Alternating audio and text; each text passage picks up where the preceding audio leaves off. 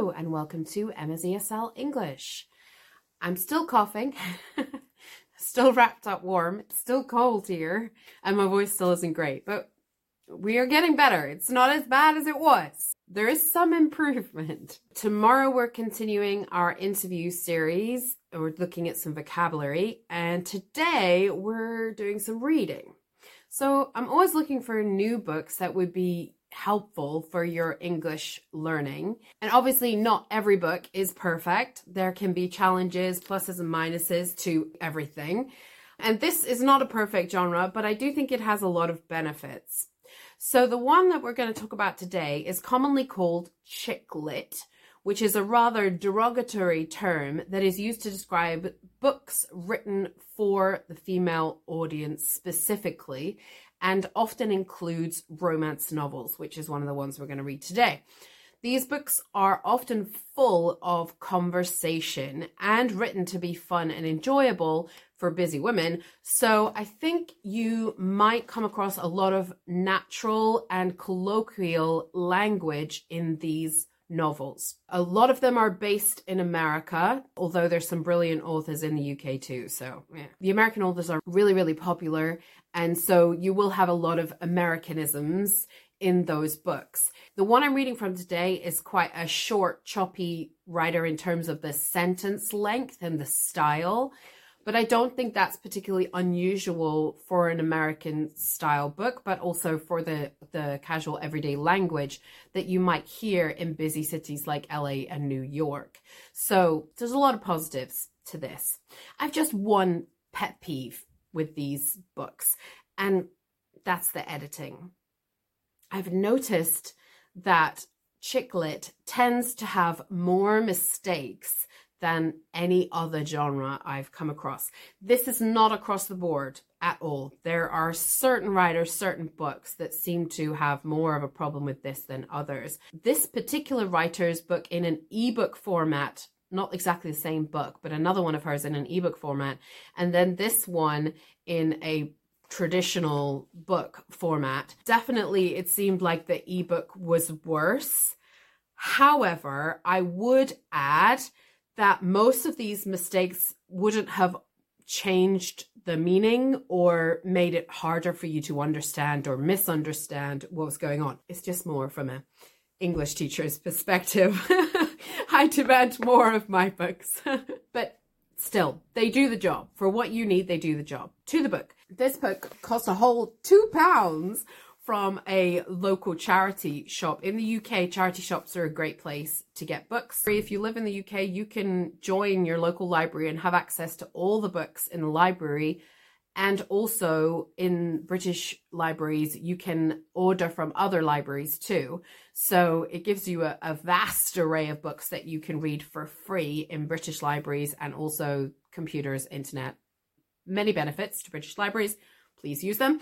But also, if you want to own your books or if you just want to have some cheap books, then the charity shop is a great place to go. A lot of the books in charity shops tend to be very easily readable, very popular kinds of books. So you might find that it's a good place to look for books. This particular author, Jill, uh, you can't see her name there, Jill Shalvis, is an American romance writer and she is prolific. Jill has written over 50 romance novels. Hmm.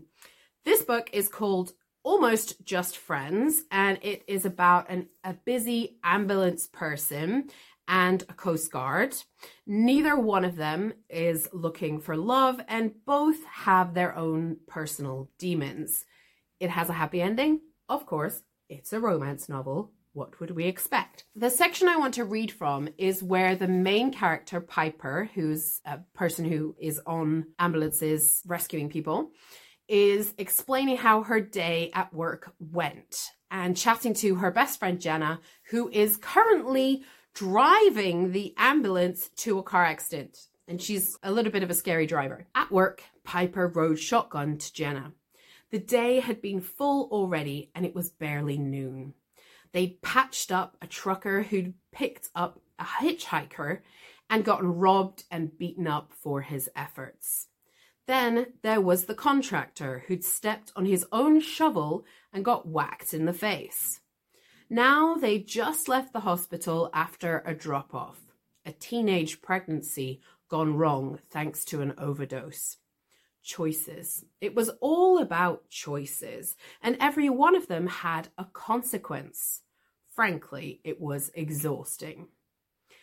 On the way to grab lunch, a call came through that had them taking off fast, following a fire truck to a multi car accident. They weaved and bobbed through traffic, Jenna being very liberal with her horn while muttering about idiots who should have their licenses revoked. Reports were coming in about injuries, but no specifics, which meant they had no idea what they'd be running into sort of a theme in Piper's life. She felt her phone buzz with a text and eyed the message. It was from a real estate friend of hers, whom she'd contacted several months back for advice on selling the property. Elena had suggested Piper give the house and cottages a light makeover for curb appeal. And in the meantime, Alana would hunt down some potential buyers. Seemed she'd found a possible buyer who'd be in town in two weeks. Piper slid her phone away. Two weeks. Perfect timing. She talked to her siblings about selling, something she hadn't found time to do yet, and they continued to get the place ready together. Then Gavin and Winnie would go back to their lives and she'd be on her way to hers. That's not what happens. So, asked Jenna. So, what? You still haven't told me what's happening between you and the hot guy. You've ignored all my questions and you think now, heading to the scene of a major accident is the time. Jenna took a sharp left turn and had Piper practically kissing her window. Hey! Start talking. I texted you the other day that everything's fine. I've just been busy. Yeah, and that's not suspicious at all. Jenna took another hard turn and Piper braced herself. You do know that you can't afford another driving warning, right? My driving's perfect, Jenna said. Back up to what happened on the night of the storm last week. You've been cagey about that ever since. Ryland said he saw you and Guy talking in the back door for a bit. Did he follow you home? He has a name. It's Cam. And what does my ex care who I was talking to? Back up, said Jenna. Repeat that. What does Ryland care who I. Not that said Jenna. The other thing. Piper blinked. Are you hungover again? I'm referring to the fact that you're on a first name basis with Cam. She waggled her eyebrows. Okay, we'll stop there. Let me quickly go through the vocabulary. Now, remember, all of the vocabulary, blah, blah, blah, all of the vocabulary from all of the episodes is available on the blog on the website www.emmaseslenglish.com. So you can just type in the episode number into the search bar and it will bring up that episode and all of the vocabulary from that episode is there. So if you do need to review vocabulary or you want to just copy and paste it into your list, whatever, works for you, that's fine. This bit I picked because there's quite a lot of unusual vocabulary. Some of it is related to the circumstance. Remember, we're in an ambulance driving. So, right at the beginning, Piper rode shotgun. That is an American term.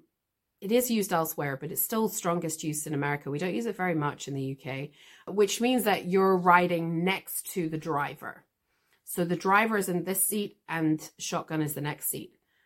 I believe one of the reasons for this idiom is that in the olden days in America, when you were driving carriages and it was very dangerous, the person next to the driver held the shotgun. So it literally means the person holding the shotgun. Obviously, mostly that's not what happens in America these days. I can't say I promote it as a place to go to to live or go on holiday at the moment though. Just mm, sorry America. I do love America. Please fix your country, darling. We'll work on ours, you work on yours. Anyway, that's moving on to another topic. So they patched up a trucker. So we're back to working as an ambulance person. Depending on your country, there's different names for these. EMT. I think in America it would be an EMT, emergency medical I don't know what. In the UK, I think we would say first responder. Anyway, so they patched up a trucker. So that means he didn't need to go to hospital, but maybe he needed, you know, some wounds cleaning, a few plasters, maybe that sort of thing. They picked up a hitchhiker. A hitchhiker is someone who thumbs a lift or who asks, please, can I come with you in your car? They're usually standing at the side of the street and it's your choice if you pick them up or not. In the 60s, 70s, and 80s, this was a really common way to get anywhere especially in America, because there's not really very good public transport in America. But these days, most people have their own cars. In the UK, we rarely pick up hitchhikers. It's a rare thing now. When I was growing up, it was very common to see hitchhikers, but now you almost never see them because we think of it as being a really dangerous thing to do, both to hitchhike, because you don't know who you're getting in a car with, and also to pick up a hitchhiker because you don't know who you're getting in a car with.